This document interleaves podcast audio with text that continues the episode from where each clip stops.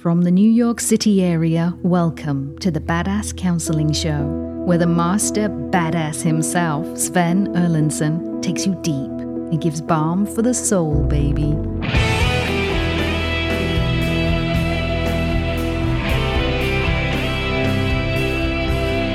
Oh, yes.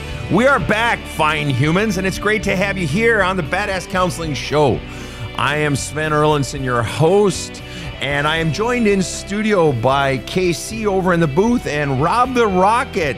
Yo. What's the good word today, Rob? Sven, you look tanned, rested, and ready. We've been on a little recording hiatus, but there was no pause in providing two episodes a week as always. So we're just we're on it. We are on it, Oh, and it's yeah. good to be on it. And I want to Yeah. reach out as a quick hello to our friends in County Cork, all the way over to Galway, from Glastonbury to Tottenham, Edmonton to Quebec City, and Schenectady to Sebastopol. Now, there are two Sebastopols, Rob. Of course there are. Yes, there's the one in the old Ukraine, and there's the one on the, uh, I want to say the Sebastopol line out of the Bay Area. What is the name of that line out of the Bay Area for the BART? I always get that one lost in my little brain. Anyway, we are here, and it's great to have you here with us. We've got a really kind of a. interesting little show today. We're doing a group session today. We've got two people. And as I was uh, washing uh, under my armpits and shaving myself this morning, I was thinking about our guest this morning. And I was reminded of that episode of Seinfeld where Kramer has found in a dumpster, he found this set from the old Merv Griffin show. I don't know if you've seen that episode, Rob. Don't recall it, but I know what you mean. And it's the one where George has saved a squirrel and he's angry about it. And so uh, Kramer has him onto the show with the squirrel. But then he also has on the show that old guy that used to be on uh, the Tonight Show with Johnny Carson uh, from the zoo, San Diego Zoo. And he brings on a hawk and he's showing the hawk. And then George comes in with the squirrel and he says, Don't bring a squirrel here. Hawks eat squirrels, you idiot. Anyway, uh, you know, just this odd mix of people. We've got an odd mix of really lovely people today, but it is an odd mix. And sometimes that can be just perfect. Um, so let's dive in. Rob, what can you tell me about Phil and Kristi? All right, I will be happy to read what they told us. First, uh, Phil wrote to us and said, I cheated on my wife of 14 years. I've spent 22 years in prison and I lost most of my family in the past two years, including my oldest brother and my parents. I need help. That's uh, short and right to the point there. Uh, Kristi also wrote to us recently and said, I'm fresh out of a very abusive marriage with two young children. We were together for 10 years. Drugs really brought out his narcissistic behaviors, which I was blind to. But now I'm free, filing for divorce, and I need to be strong for myself and my children. I'm so close, but I just need a personal trainer on my side. Phil, Kristi, it's great to have you on the show. Hi. Good to be here, Sven. Thank you. I'm going to get our listeners' top two questions out of the way right away. Uh, Kristi, when you say very abusive ma- marriage, what does that mean? Um, well, it wasn't always like that. It was um, three years of him doing drugs brought out a lot of aggression with him. And it started out with the pushing and the shoving and escalated to being thrown on the ground. He kicked me. I had a footprint on my leg for weeks, choked me, put me in a choke hold, almost broke my leg, all of the above. He threatened to kill me several times. And the last time he did, uh, he threatened to kill me if I took the children. And so I took the children and I left. Wow, that was an act of guts. Um, and Phil, got to ask 22 years in prison. May I ask what that was for? And if you'd rather not, that's okay too. No, no, it's mostly mostly um fights, you know. Um 22 years for fighting? uh yeah, like con, you know, not not consecutive 22 years, but Ah, you know, 7 here, you know, 5 here, 3 there through the past, I don't know, 35 years. fair enough. Fair enough. Yeah. Appreciate it. All right, we got that out of the way. Um, you both basically state that you need help. Phil, you you flat out state, you know, lost most of my family two years um, in the last two years, um, and then Kristi, and you say I need help, and Chris, you said, you know, I'm I'm on the I'm doing this divorce. I need to be strong. I need a personal trainer on my side, so to speak. Um, let me ask you, Phil, first. What's the biggest thing you need help with? I mean, I think I should have been doing counseling probably 30 years ago, honestly, man. Fair. Been in and out of prison my whole life. and it's you know it's crazy. I cheated on my wife. Um, What do you most need help with? I guess is what I'm wondering. What's the biggest point of Uh, struggle in your life? right now, probably like my marriage. Specifically, what? um, just to get through this, you know. Um, that I cheated on her, and I mean it's it's hard. It's it's tough dealing with this right now. It's crazy. How long Um, ago did you cheat? Uh, it's a couple months ago, Wow. so it's fresh. You know? And how long have you guys been together? 14 years? Fourteen years, yeah. Hmm. okay. And then I'm going to flip it over to you, Kristi. Uh, you state, I need just need a personal trainer on my side. For what, above all else? If you were to put it in one sentence or less, what do you most need a personal trainer for? I need to get to a point where I can learn to forgive him because whether we divorce or not, I need to be able to he needs he's going to be in my life because of the children hmm and for them to have a stable life with me and him separated, I need to be able to forgive him and actually be able to be in the same room with him. All right. Uh, those are two different things. Uh, forgive him and being in the same room with him. And you said forgive multiple times. And so we're going to dive right at that. Um, I'm of the belief that you don't need to be able to forgive him. Really, forgiveness isn't the point. You can forgive him, Kristi, and I'm not trying to talk you out of it.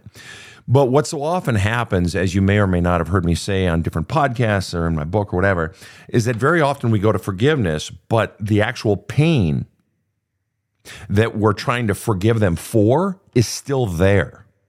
So, you know, the religion will sell it, and, and I'm pro religion. I'm pro, hey, whatever helps people. That's not the point. The point is, we so often rush to forgiveness, or people say, oh, you got to forgive for yourself, don't forgive for them, or you got to forgive, you got to forgive. But if you're not actually flushing out the anger, the rage, the sadness, the disappointment, the betrayal, the fuck you, if you're not flushing that shit out, then you're then by saying I forgive you, you're just packing that shit down deeper, and it's always going to be there, insidious, and you're going to be bitchy and pissy and angry and always upset or whatever. So the real question is really are you going to get the pain out of you? So let me ask you this.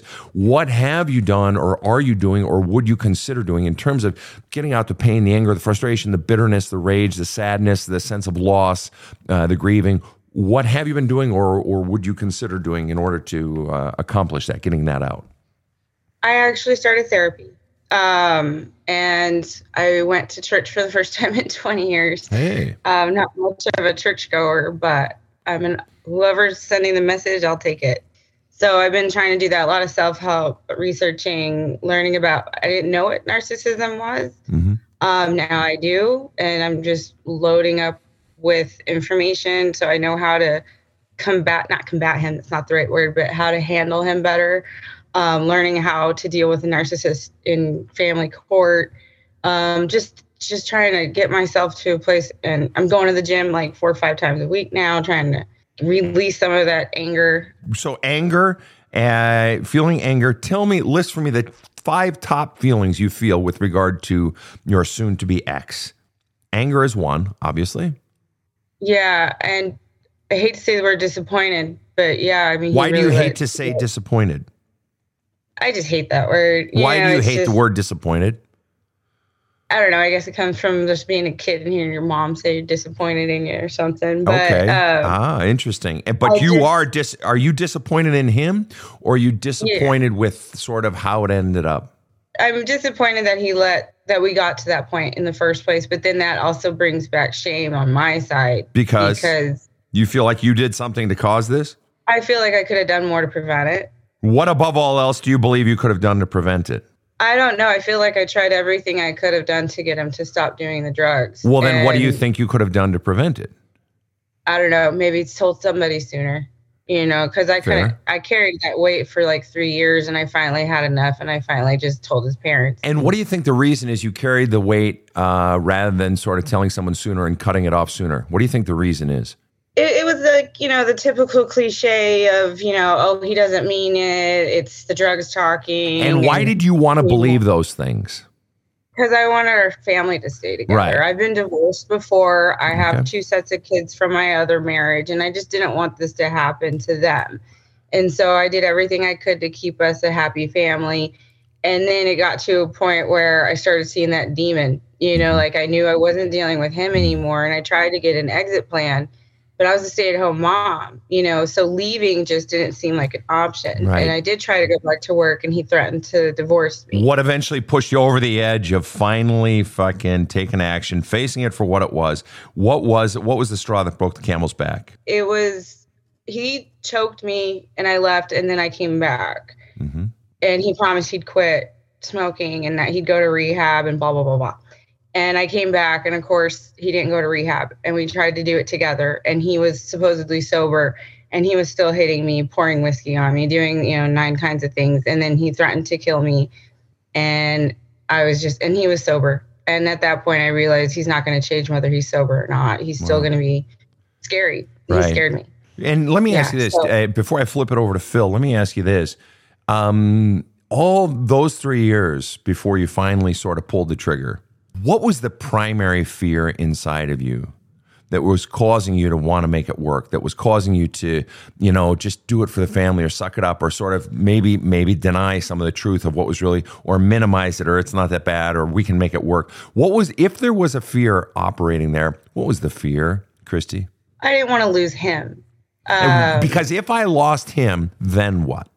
You know, we always said that he, eh, he. I always say he's love of my life, my moon and my stars. But if you lost him, like, then what would happen inside of you, or what would happen in your life if you lost the moon and your stars? I don't know because I'm feeling okay right now. Yeah, but what was the fear then? If I lost my moon and my stars, this grand love, if I lost that, what would happen inside of you? What would you think? What would you feel? just sad, but I was sad anyway. But wait a minute. I know, I know, but you've been divorced before. Why was Yeah. it you feared it so much this time? Because this time I actually wasn't still in love with him. You know, I still loved him, and I was hoping that he would come back. You know, the person that I married would Eh, come Right, back. right, right. But the fear was that if he didn't come back, what? Then I'll be alone again? Or is it, see, Yeah. what voices rise up inside of you? See, I'm unwantable. See, I'm no good. See, I'm a fucking disappointment. Like mom always said, or what? What was it? Yeah, well, that's what he always said that I was old and worn out. Oh, gee. Oh, he was better than me. Fuck, those that, messages. you know, that you know he made the money i didn't i i work motherfucker kind of thing Mhm. and know just threw me down so far under his thumb that i really felt like that's where i was So if it ended, then that would be here I am alone. Gee, I am worthless. Gee, I am no good. Confirmation of all the bullshit he had said, right? yeah Okay. yeah and i was in my mind because you know i just turned 40 and you know he him telling me that i'm old and worn out you know just it it i believed it and at the same time i kept telling myself that you know i'm a strong person hmm and i didn't know how i got that far down Just as an aside here, Kristi, I've counseled a lot of people over 30 years and a lot of women over the age of 50, over the age of 60, over the age of 70. And it's really interesting, just for fun. One of the questions I'll sometimes ask, I ask this of men too, but um, I'll ask, you know, if you could go back to any age, what age would you go back to? When I ask these women in their 50s, 60s, 70s, you would be shocked how many say, take me back to 41. Take me Yeah. back to 42. Let me have 39, 40 again. Because for a lot of women, I'm not saying that's everybody or necessarily even a majority, but a hell of a lot say, take me back. I was at the height of my powers. I was, you know, at my most beautiful inside and out, et cetera, et cetera. And yeah, I was worn down, but I was finally coming alive or whatever. So uh, the age thing, I, I know that infects all of our brains as we age. It really does. I'm coming up on my 56th birthday. I get it. But on the other hand, it's just like maybe you're finally coming into yourself. You know what I mean? Yeah. Yeah. Yeah, and I feel like that now. And now that I'm able to be by myself, Mhm. I haven't been alone. This is the first time I've ever been alone, and I've been pretty much married for 20. How does it years. feel? Um, I like it. I like being alone. I like being able to go and do what I want to do, read my book, go to the gym, and you know, mm-hmm. actually talk to my friends on the phone without getting in trouble. And Absolutely. And you're going to and you're going to become more and more comfortable being alone and you're going to become more and more comfortable with yourself as you I your goal has to be, Kristi, has to be to name daily your feelings and to flush those out. Pen and paper, journaling, writing letters to your ex that you do not send, writing letters to the people involved with this who maybe disappointed you or who were really there for you or who, you know, you're angry at, but to him a million times, writing letters to your kids, writing letters to yourself of 3 years ago or 10 years ago or whatever it might be, but it, flushing out, you have to be identifying, naming, the beast, naming those feelings inside, because that's the shit that's eating you up, and the self flagellation and flushing it out. And that means that also includes, especially, and we'll get more into this hopefully here, is going back to the origins of a lot of these messages, including you're such a disappointment. The mom and dad messages are the most powerful because every message since then is only confirming or denying those original messages. So, Phil, I want to bring it back to you. Um, So you cheated a few months ago. Okay. For a lot of people, they hear that and it's like, oh, this guy's a fucking asshole. All right. So uh, there's that. And truth is, I've cheated, so I'm on the fucking asshole list. So let me ask you, Phil, what really, you say you want help with your marriage and, you know, you cheated a couple of months ago and you've been married 14 years. Just out of curiosity, how did she find out about the cheating? Um, I was on the phone with the girl talking to her, and she was outside listening. Okay, fair enough. And caught you red handed. Yeah. And uh, if you were to be totally honest with me here, Phil, totally honest, what percent of the entire cheating story have you shared with her? I'd say, yeah, it just kind of came out in pieces. I told about 60 and then another 20. And then the other day, I just pretty much told her everything, you know. And yet you said pretty much told her everything, which implies there may still be about 1% that you haven't told her. Would that be safe to say, Phil? Um, yeah, I mean, if there is, I'm not sure what part of it I didn't tell her. That's for sure. All right. Well, let me ask you, just out of curiosity, what's the one thing you still haven't told her? What's the one most damning piece of the entire thing that you haven't told her? I'm not sure. I mean, I've told her r- literally everything. She even went through the phone records and and found out that I had been talking to this girl for like a year. A She year? Just found that out. Yeah. All she right. And what was out. the hardest piece of information to tell your wife about the entire thing? Sheesh. I think the uh, the whole sex part of it. Was that the hardest for you to tell her or the hardest for her to hear? Uh, I think it was the hardest for her to hear. Ah, of course. It was Um, pretty tough for her too. And so what's she saying to you right now? Um, she just gets triggered, like um, you know, memories of us, or you know, something will come on the TV or something is said, and it just triggers her into this.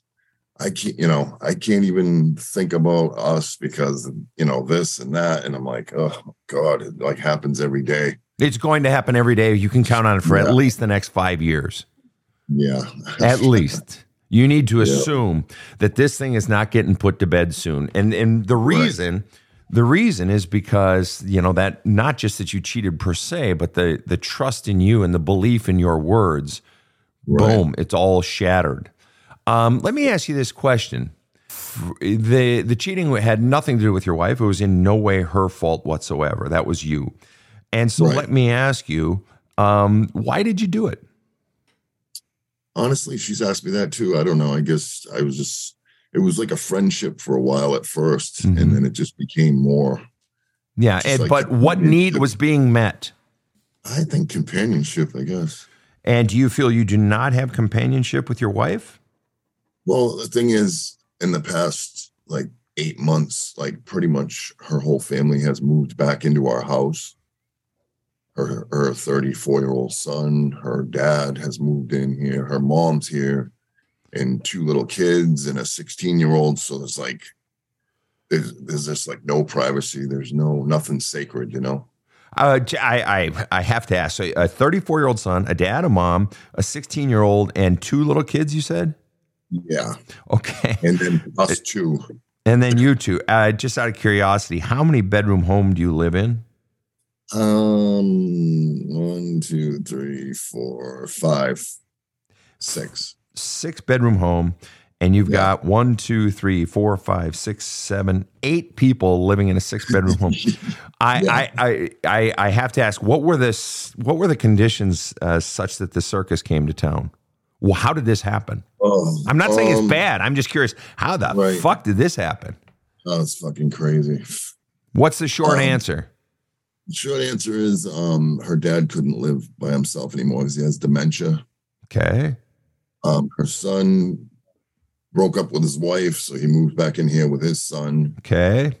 They had nowhere to go. 16 he's year got- old and the two little boys, how'd they come? and uh, two, a three and a four year old that are here like four days out of the week, and then they're with their mom the other, you know, three days. Who does the 16 year old belong to?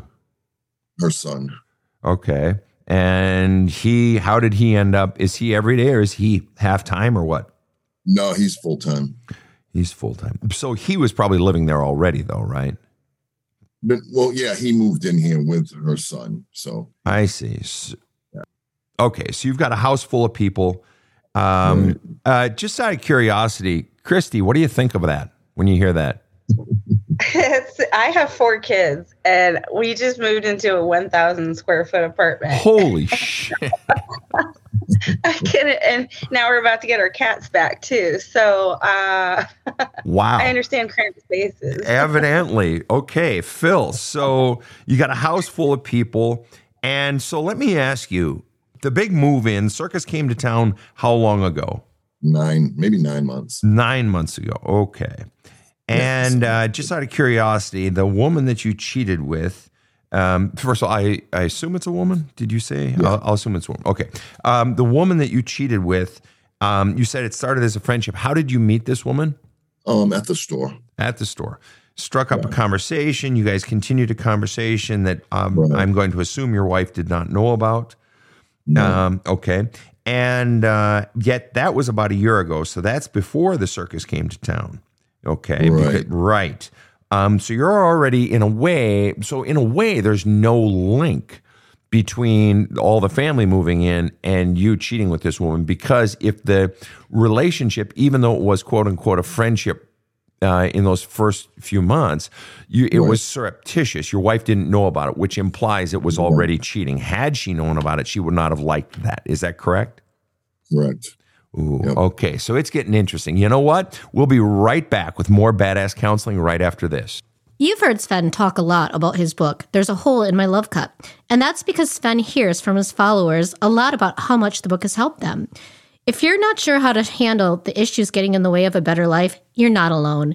And you have a lot of choices. But thousands of readers will tell you that this is a great place to start by yourself and at your own pace. So go to badasscounseling.com and order There's a Hole in My Love Cup, and you'll have Sven right there with you as you forge your best future. It's totally badass. So get started today. This show provides soul counseling intended to entertain and inform and is not medical advice.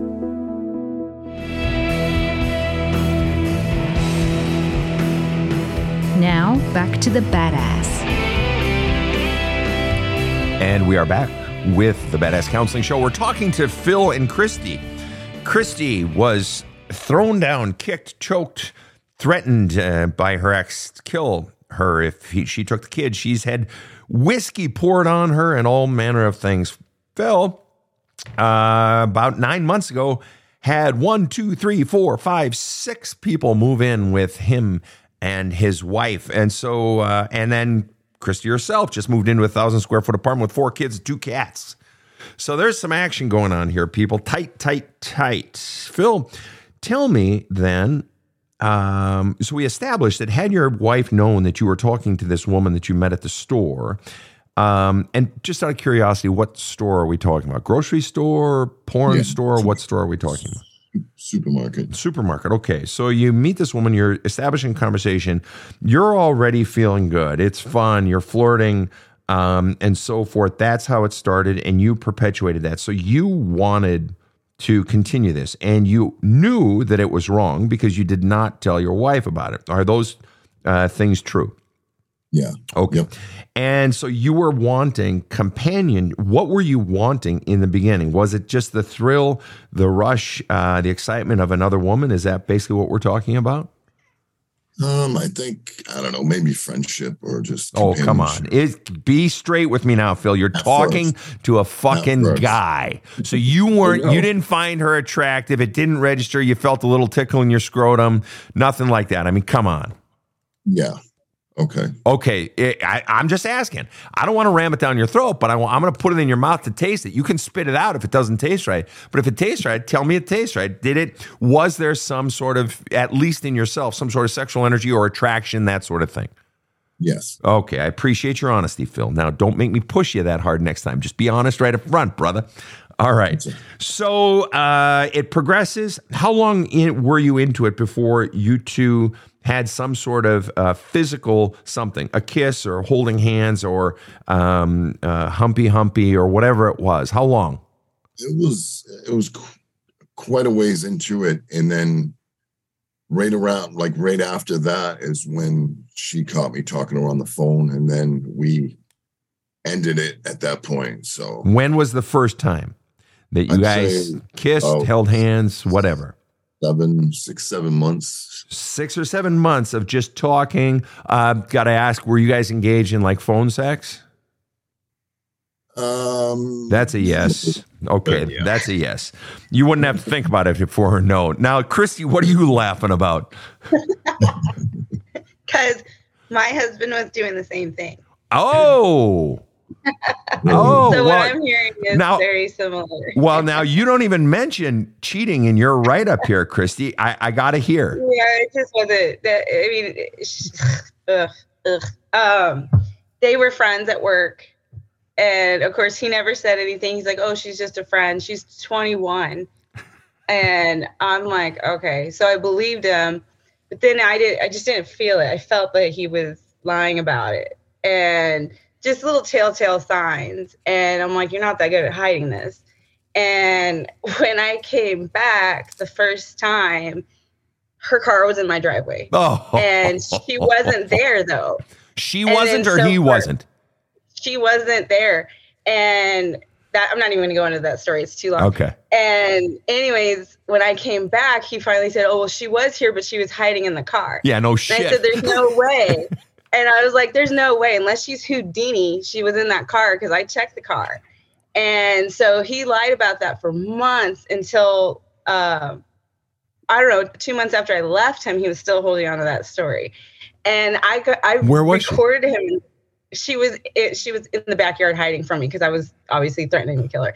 Uh, so, um, but I recorded him because I knew he was lying about talking to her. So I put a recording device in the garage, and I heard him talking to her, and he still never came clean. And I and I'm like, she's 21. She's six years older than my son. That's not like, come on. So anyway, so that was just part of the reason why I left. But that was my okay, fuck you moment. I'm out. Wow. Like you want a 21 year old, be with a 21 year old. I'm gonna go find somebody who's not, you know, 21. Wow. All right. So, yeah. So All a lot of the things that you're saying, I I heard him saying. They never slept together, supposedly. Yeah, But right. even if, uh, yeah, exactly. So I know I'm 40. I'm not. I'm not new at this. Right, right. You've been around the block a few times. Yeah.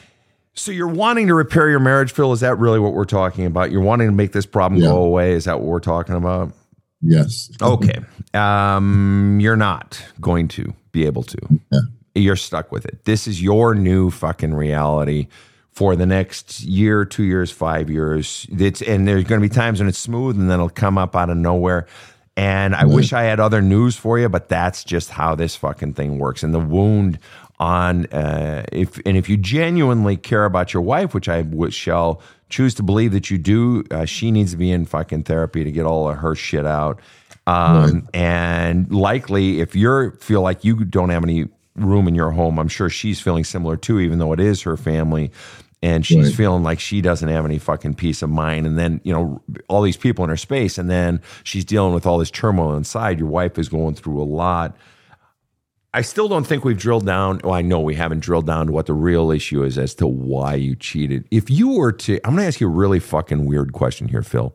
And I want you to just take a swing at it. We've gotten the sort of gory details out of the way. So there's nothing really here that's embarrassing. The embarrassing stuff we've gotten out of the way with regard to you. All right. And I appreciate your honesty on that. Now we're just going to, we're going to dig deep here. And I want to ask you what really so companionship was the surface issue but you weren't just looking. What sparked you wasn't just that gee i saw this potential new friend in the the supermarket. And i'm not saying you're lying. It's not about lying or whatever. That's that's not the point. I'm wanting to know what is the real deeper need that's being met by i'm getting love from a wife and i'm in this loving relationship and i want this over here. And what is the need that's being met the need to have more love poured into my love cup in the form of what? Um, you got me. I, I'm asking you to I don't know. speculate. I'm asking you to speculate. no idea. Okay, well That's then, what I'm trying okay, then let's reverse engi- let's reverse engineer it then, and let me ask you just this: In your childhood, what was the single biggest need of yours that went unmet? Oh, my childhood was ridiculously crazy. man. Answer the question: What was the single biggest need of yours in your childhood that went unmet? Probably attention, I think. Attention. Yeah, because when I mean I was left alone a lot when I was a little kid. I was, you know, nine, ten years old. Hmm. And uh, I had three older brothers that would look, you know, well, supposedly look out for me, but in their friends, and they were way older than me. So they would be like, Oh yeah, why don't we go down the street here? Here, you can fight with this kid, and then they'd pick another kid, fight with this kid, fight this kid. You know what I mean? My whole Mhm. childhood was like that. It was crazy. Yeah, I've I've had actually quite a few clients over the years with similar stuff. I had uh, four older brothers and an older sister, and that notion of aloneness, or I, in my case, you know, it's just they wanted to ditch me all the time. They didn't take me anywhere to fight anybody. Um, but yeah, I I get that. I so al- alone, and then sort of the longing for attention and shit. If you're wanting attention, especially from big brothers, in some way, big brothers have like, or big sisters have like. Their attention, in some ways, means even more. It's, it's you know, Right, right. and so, oh, you want me to fight someone? Okay, I'll go fight them, and then I get the pat Right, on the back, exactly. or I'm one of the guys. Then, in a way, no, I fucking get that. But in a way, then what that implies is that longing for attention never stopped, or never like even not stopped. We all like attention. I'm not going to dispute that, or not all, but a lot of people like attention. Nothing wrong with that. But then there's that need for more and more and more. Is it possible that part of what was really going on underneath the surface in you um, uh, cheating was some deep seated need for more attention? It's quite possible. Yeah. Okay. I want to shift back over to you, Kristi, and I'm gonna I'll come back to you, Phil. You're not off the hook Okay. yet, Daddy O. All right. Yep. So, Kristi, um, I'd asked you what are the five biggest feelings you're feeling with regard to this whole situation. You said anger, you said disappointed, then we went down the tangent of mom being disappointed in you. What are the three other biggest feelings you're feeling regarding this whole situation?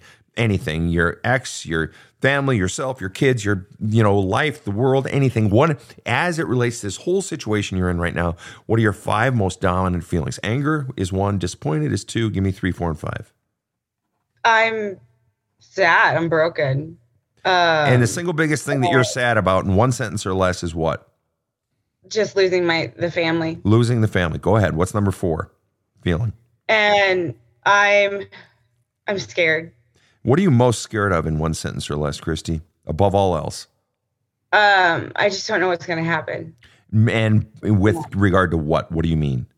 All of it. Um, he is still. I had to put an order of protection on him just recently because he's still harassing, uh, using my devices to spy and track on me. And Okay, so when you say I don't know what's going to happen, you don't mean, gee, am I going to be able to pay the bills uh, Well, to support me? yeah. Sure, but I, I'm wondering what the single biggest uh, scared is. I've just never been alone, and so doing this on my own, I'm scared. Um, I'm strong. I've always been very independent. And mo- I'm sure you are most scared of what though of being on your own. What's the scariest part of being on your own? Just being alone, being lonely. Ah, I'm not used to being without. so it's not. Am I okay? It's not. Am I going to be able to pay the bills? It's not. Am I going to get the kids to daycare? It's not. Gee, you know, am I going to be able to do all the chores and wiping butts and throwing away the kitty litter and shit like that? It's the idea. Is the biggest thing the the potential loneliness? Yeah, Ah, there we go. yeah. It's not the harassing husband. Sure, that sucks. It and you blah blah blah. And it's not when's the divorce going through, and it's not whether or not I'll be able to feed the mouths, and it's not this, and it's not that. It's my own stuff going on inside of me, the lonely. Yeah. Yeah, I just don't know. It get like most of the days I'm busy. I'm constantly running around, mm-hmm. hustling, working, taking care of kids, cleaning, doing this. Sure. And trying to maintain some sort of sanity. And but when the when the kids go to bed and it's quiet, it's quiet. Oh, and you hate that, don't you? I mean, the busyness is this wonderful little drug. It's a fantastic escape because you look productive and you can say, "Well, I got this today, and I got this, this, this, this, this, this." And as long as you're busy, you don't get touched by the finger, Yeah. that death finger of loneliness, do you? Mhm. No, exactly. I don't feel the weight, and I don't feel. I don't feel sad. I'm happy. I'm I'm laughing. I'm meeting new people, and Uh-huh. I'm you know getting out there and talking to new friends, and I'm getting ready to go back to my classroom. Sure. School starts. I'm a teacher, but you know, yeah, it's the, it's the quiet time. Okay. that I And, don't and what is it about the quiet time above all else that is so hard? Above all else, the quiet time when everything stops, the, the hardest part about it is what? I can't stop my brain from thinking about things, and it, I hate going to sleep. And, and That's the hardest part right now. why? And you sleeping. hate sleep. You hate sleeping because your brain goes into full motion, or what? I don't know. I keep asking myself the same question because every night, What is it? Tell me right now. What is it? Why do you hate going to sleep? In one sentence or less. because I don't know what tomorrow's going to bring. And I don't want to wake up and feel that loneliness again. Ah, so you go to bed with loneliness, you wake up with loneliness. And is it that I don't know what tomorrow is going to bring, or is it that I know exactly what tomorrow is going to bring the moment I wake up? It's going to be. I know what it's Of gonna course you do. All right. So I'm going to tell you point blank. Well, uh, wait, I'm going to come back to the point blank. I, I need to hear what's the fifth emotion anger, disappointed, sad, scared, and what's the fifth biggest feeling you're feeling amid this whole thing? Excited. Ah, all right. So there's a. I feel happy. There is a little bit of happiness growing. That's and great. especially today, this week, when I heard that I was going to be on your show, Yeah. put a lot of pep in my step this week. Love it. Love it. Well, let me tell you, the single biggest thing that is going to radically transform your life and increase that sense of excitement is the more you have the brass balls in your to use that alone time constructively, not suffer through, but to use it to attack, to go into and flush out the anger, the disappointment, the sad, and the scared, and the lonely. If you are not going into those five and welcoming those feelings, welcoming them and saying, I get to go to my loneliness tonight. I get to feel these feelings and flushing them and journaling them. And what you're going to see, and you're going to, the more you do it, the quicker you're going to see results. The quicker you're going to see results. And you're going to be less scared of evenings. You're going to be less scared of uh, night times. You're going to, and in the mornings, you're going to find yourself waking up and the amount of sadness or loneliness you feel is going to be smaller. It may still be there, but it's going to be smaller. And it's going to be a little smaller. And before you know it, before, again, it's up to you. How hard do you want to attack these things? And I don't mean just when you're in counseling. All right. That's one hour out of the week. I mean, on your own. Championships are won and lost in the off season when you're not in therapy. It's when you're on your own. If you are fucking deliberate about this stuff, I'm not blowing sunshine up your ass here, Kristi. If you actually do this shit, that sense of excitement is going to massively increase. Why? What's keeping? Think about it. What's blocking your excitement? It's all that other crap. It's the anger, disappointment, sadness, scared, and loneliness. And so the more you flush those out, the more that excitement and calm is going to take over because the agitation inside of you right now is all that negative all the negative stuff. It's not enough to just say oh i forgive you. It's not enough to just stay busy because staying busy is just like fucking boozing. It's just like you know smoking pot at seven in the morning. It's just like fucking you know over gaming over parenting over exercising shopping. It's just a drug. Well the drug is trying to keep you from the pain. I'm saying no go into the pain um, I want to flip it back to you, Phil. All right. So tell me, Phil, what is the single three biggest feelings you're feeling? If you were to be totally honest, I think disappointment in myself probably is a huge one. why? In one sentence or less, why are you disappointed in yourself? For, you know, stooping to that level and doing what I did, you know, to hurt, you know, hurt my wife like that. Okay. What are the three other feelings you're most feeling? Probably just kind of sadness. Um, What are you most sad about, Phil? just the whole situation right now. It's uh, you know, just seeing her like being that hurt from this.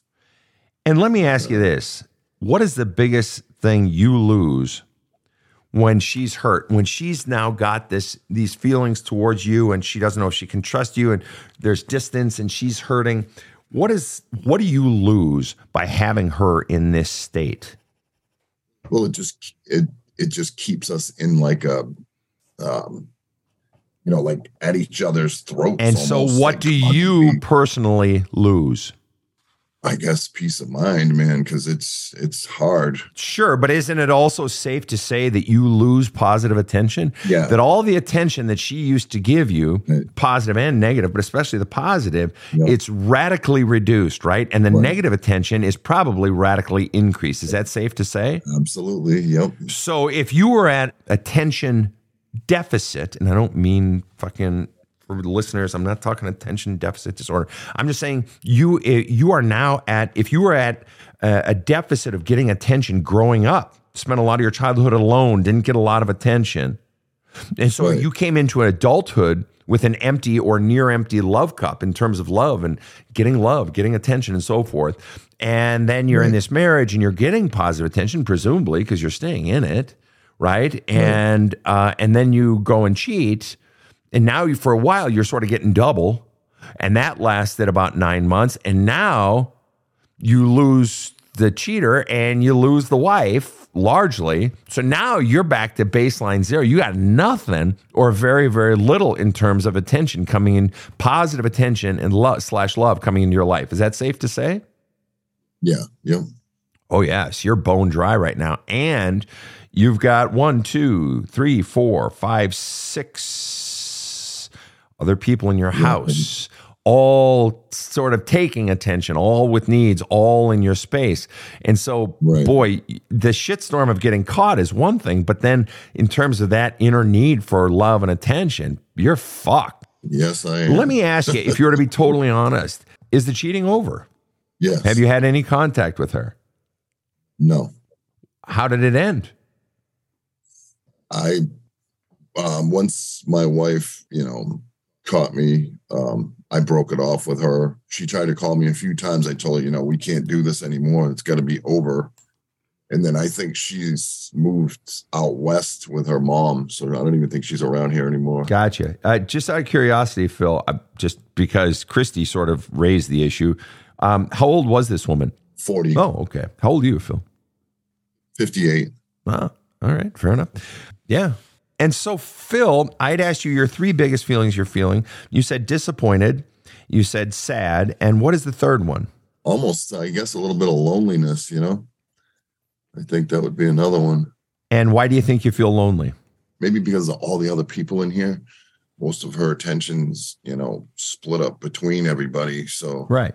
It's not you. Mm. Precisely as I just said. Right. You were at Right. least getting some positive attention before, even with one, two, three, four, five, six other people living in your house.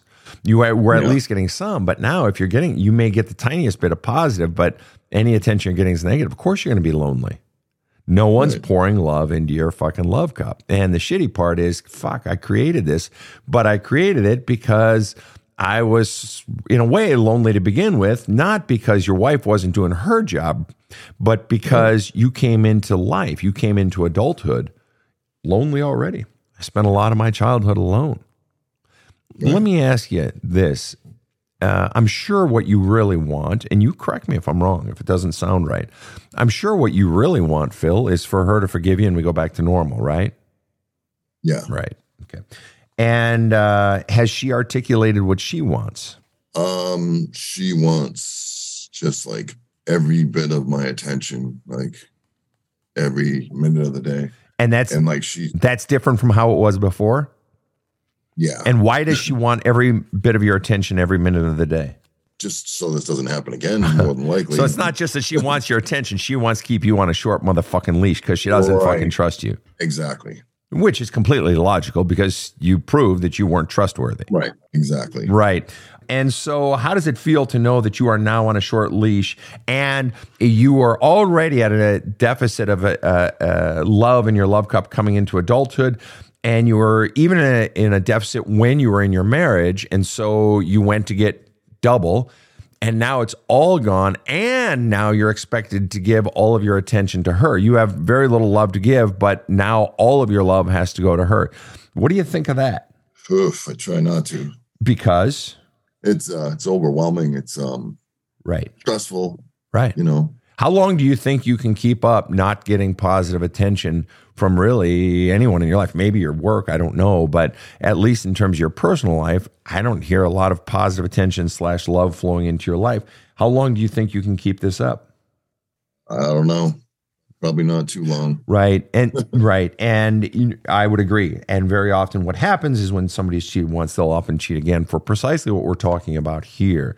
That that underlying need, which has nothing to do with your wife, you see her mm-hmm. as the the solution, the key to your happiness, when in fact she's not, because you came into childhood at a deficit already. So when I talk to people about cheating, and I've written a two volume book on cheating, counseled tons of them, and I've been a cheater. I've been cheated on, and I was a co cheater many, many times in my earlier life.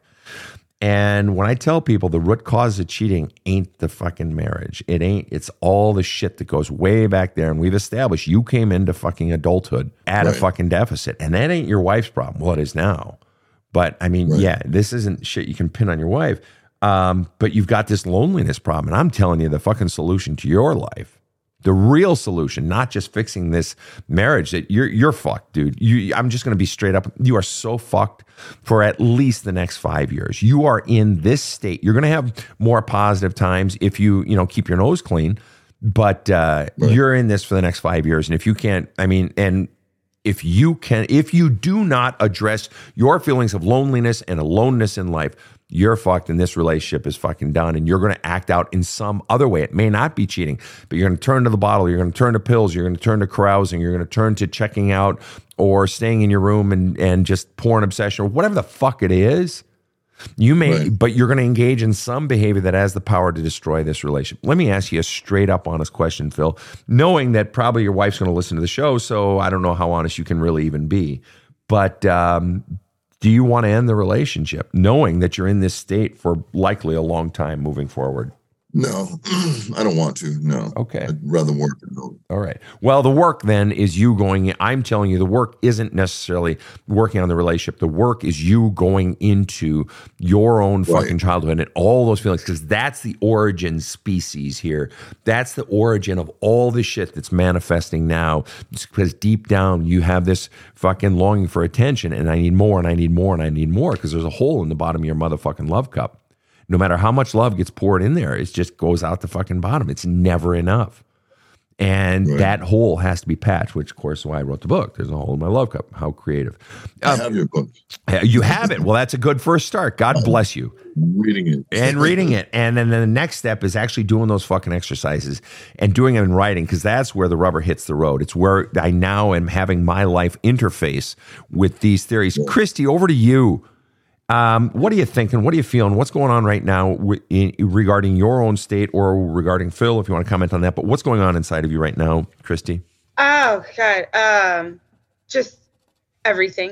Um, The- like I said, it's like the, the loneliness that I'm experiencing. It's it that's probably the most suffocating part right now. And then, you know, I haven't filed for divorce yet, but I'm going to. It's just been a really, you know, I like I said, as a stay at home mom, and I got I left and had no job and had to hit the ground running, and I immediately got my teaching certificate or contract started substitute teaching, lined up a summer job, got an apartment, did move the kids, did all this stuff within like a two week window and moved and just hit the ground running. And I was in survival mode probably for two months. I think I still am a little oh, Well, bit. sure. You know, everything has to be done urgent, like take care, take care, take care. Mm-hmm. And so it's hard. And then, you know, I'm trying not to communicate with him, but he just, he will not leave me alone. And of course, because he doesn't have me there anymore, I'm no longer his supply. Exactly. And he's coming after me and trying to guilt trip me, blame me. He blames me for having the affair with a girl. Using he blames me Every tool for- possible to try to get his supply back, to pour Yeah. love back into his love cup. and he blames me for the him hitting me. It- that it was my fault. Right. And that's how you know you're dealing with an absolute piece of shit.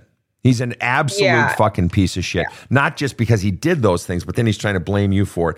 Uh, I, I have to ask, for what possible reason have you not filed for divorce yet? I don't have any money. Hmm. I mean, that's pretty much it. It comes down to that. Um, I'm serving hamburgers this summer. I, you know, I hear until you. I get no, and there, and So, hey, no shame in that. You got to do what you got to do. Yeah. There are Yeah. legal services available in every state. I found that. Good, good, and you need to Yeah. execute that and potentially execute. And this is legal shit, so I know nothing about the law, but I would encourage you to execute or talk to those same lawyers about orders of protection, that sort of thing. I got one. Hey, good for you. I got one. Okay, and of course, sometimes in because I had to. good for you. And enforcement on those sometimes can be tricky, but um, you have to be aggressive. You have to take control. But the single biggest thing, Kristi, is the loneliness. And really, isn't it fascinating that we're tracking both yours and Phil's story? And it goes back to this notion of alone. And what, Yeah. yeah, and what happens inside of us when we're alone? Let me ask you, just out of curiosity, what is the single biggest message that comes up inside of you when you're alone, Kristi? What is the single biggest message that perhaps is echoing down through the decades since you were a child? What, when you're alone, what is that? What's the message you get about yourself, or a message you got when you were younger that you hear most clearly when you're alone? I don't know. I never really. Well, okay, then let me ask you this: Your mom, at, you opened the door on one thing. Your mom, you say um, she's disappointed in you. What was the single most powerful message, negative, powerful message you got from either your mo- mother or your father or both about yourself? Well, my parents were. They were both uh, drug addicts when we were younger, and then eventually switch replaced that with booze. So they're Got it. still alcoholics. Got it. today. What was the message you Yeah. got about yourself that hurt the very most? Either explicit or implicit. Never. I, it's kind of like replaying on what Phil said. Is like I just didn't get a lot of attention, Mhm. um, positive attention, And so and so I felt like I always had to give more to get more. Okay. And so I have to give more to get more. And the person, the child who's not given uh, attention or positive attention, isn't the underlying message you really don't matter. Yeah. Right. and it kind of mimicked in that in my marriage there at the end like the more i tried the more i gave the less i got back That's right. That's right. And so those messages then of I don't matter and I'm a disappointment and see I'm no good, all of those, when you have somebody here right now present in your life, even if they're choking you and hitting you and pouring whiskey over you and slapping you and kicking you, even if they're doing that, at least I have someone. See, so clearly I must matter because there's a person here. Yeah, it sucks. Yeah, it hurts. But the, the mere presence of that person is a confirmation of my worth. It's a counter message to all those fucked up, shitty messages that I got from mom and dad that I don't matter, that I'm no good, that I'm unwantable, that I'm unlovable. But once this person walks out of my life, or once I turn my back and walk away from them, now all those old messages of see I'm no good, see I'm unwantable, see no one wants me because that person isn't in my life. Whereas when they are in my life, they're a buffer uh, between those messages and me. They're a living, breathing counter message saying I must matter because why, otherwise, why would this person choose me, right? Um, And so let me ask you then, um, Kristi. Final question that you have for me is what? I just need to know like i don't know what to do to just get uh, uh, the weight the change Okay. that i feel I, I, can't breathe No, I- some days i just can't breathe. Yes, that's right. And you said suffocating. Okay, I'm gonna. I told you, and I'm gonna tell you again. And I know you may think this isn't the answer, and I'm telling you as a matter of absolute fact. And anybody who's ever been my client, anybody who's ever dived into the book and actually done the fucking work, knows that what I'm saying is the truth. What is suffocating you is that which is inside of you. It's not the stuff outside you. It's not your husband. It's not the kids. It's not the money. Those things are all hard. It's the stuff going on inside of you the anger, disappointment, sadness, scared, loneliness. Those feelings you have to go into.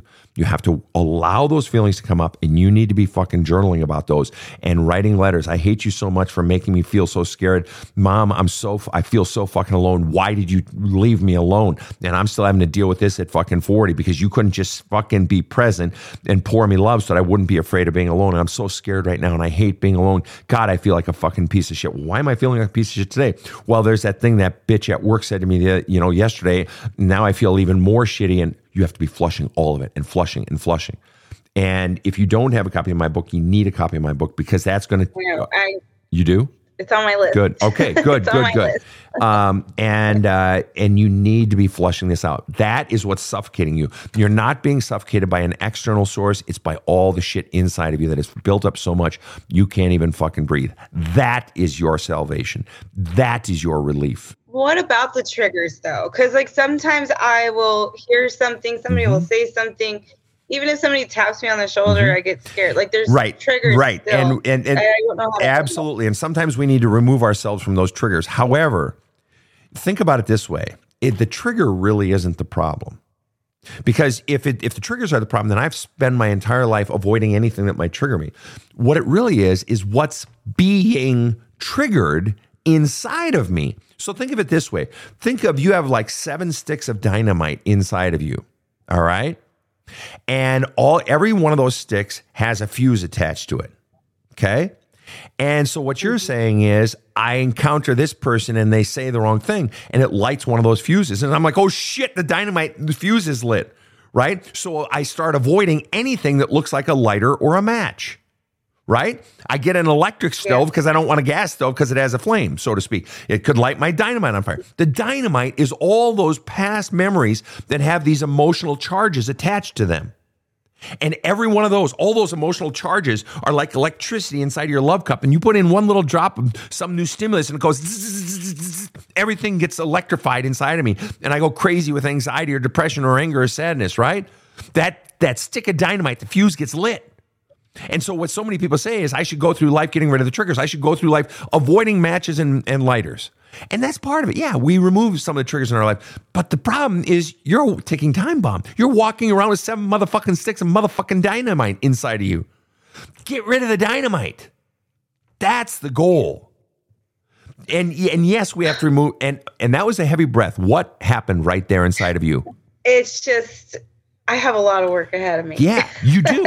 And but I'm willing to do Well, and here's the So, thing. No, I'm glad you said that. And this is you too, Phil, because you both do. Yep. You both have a lot of work in front of you. But here's the thing I want to tell you the deeper you dive, the harder you attack it, the shorter it lasts. This, do- this isn't a fucking forever fucking process. I take clients through this shit. I, I've had clients be done in three months because they attack it. Everything I fucking tell them to do, they do it. They trust me, they do the shit. I've had people just use my book who couldn't afford my fucking counseling, or people I've counseled, you know, for free, you know, whether it was some, you know, veteran or whatever. But the bottom line is, is how hard do you want to attack it? How sick are you of fucking living this way? Phil, the one shot you have is to change you.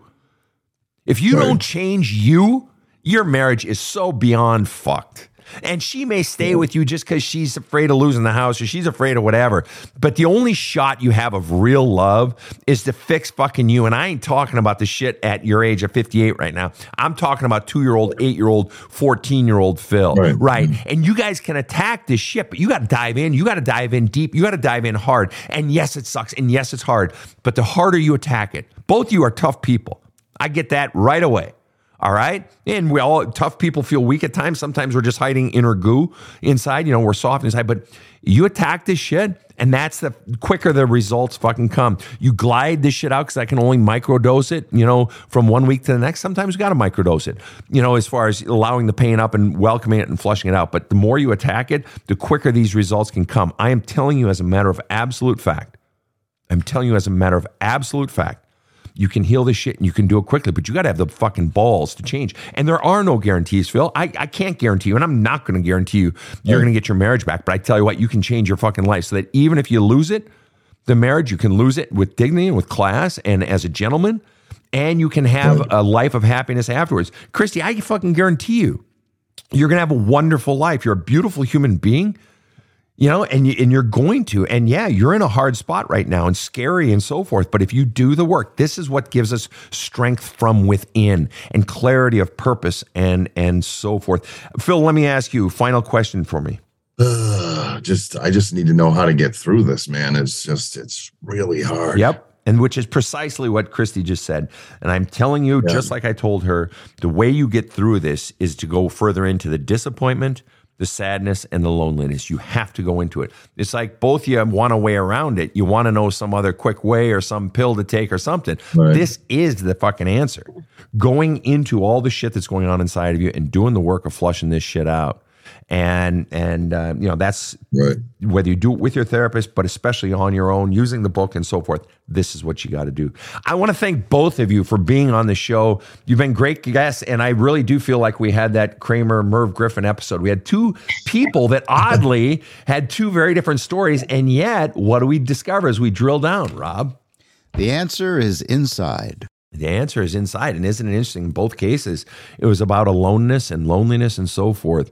Um, and that's that is an extraordinarily powerful feeling. And I a whole lot of our listeners know what the hell that is about. So I want to thank you two for being on the show. I want to thank everyone for tuning in uh, from around the world, around the US, around Canada, uh, all parts north, south, east, and west. I want to thank my producers, KC who is giving the thumbs up that she that she's saying that that uh, this uh, today's show is really uh, touched her and spoken to her. And uh, Rob, any final thoughts? You got it, dude. Eh, well, I want to thank you, Rob, for I want to say tending the sheep, but that makes no fucking sense whatsoever. I want to thank you for always keeping things moving forward. The sheep are all sleeping, so we're all doing well. Thanks, guys, for tuning in to the Thanks, Badass man. Counseling Show. You betcha. You betcha. Have a kick-ass day. The Badass Counseling Show is strictly copyrighted. No copies may be made without the express written consent of the Badass Counseling Show LLC. The Badass Counseling Show is produced by Karen Camparelli and Robert H. Friedman. Executive producer Sven Erlandson. Original music by two time Emmy Award winning composer Trevor Morris. Have a kick ass day.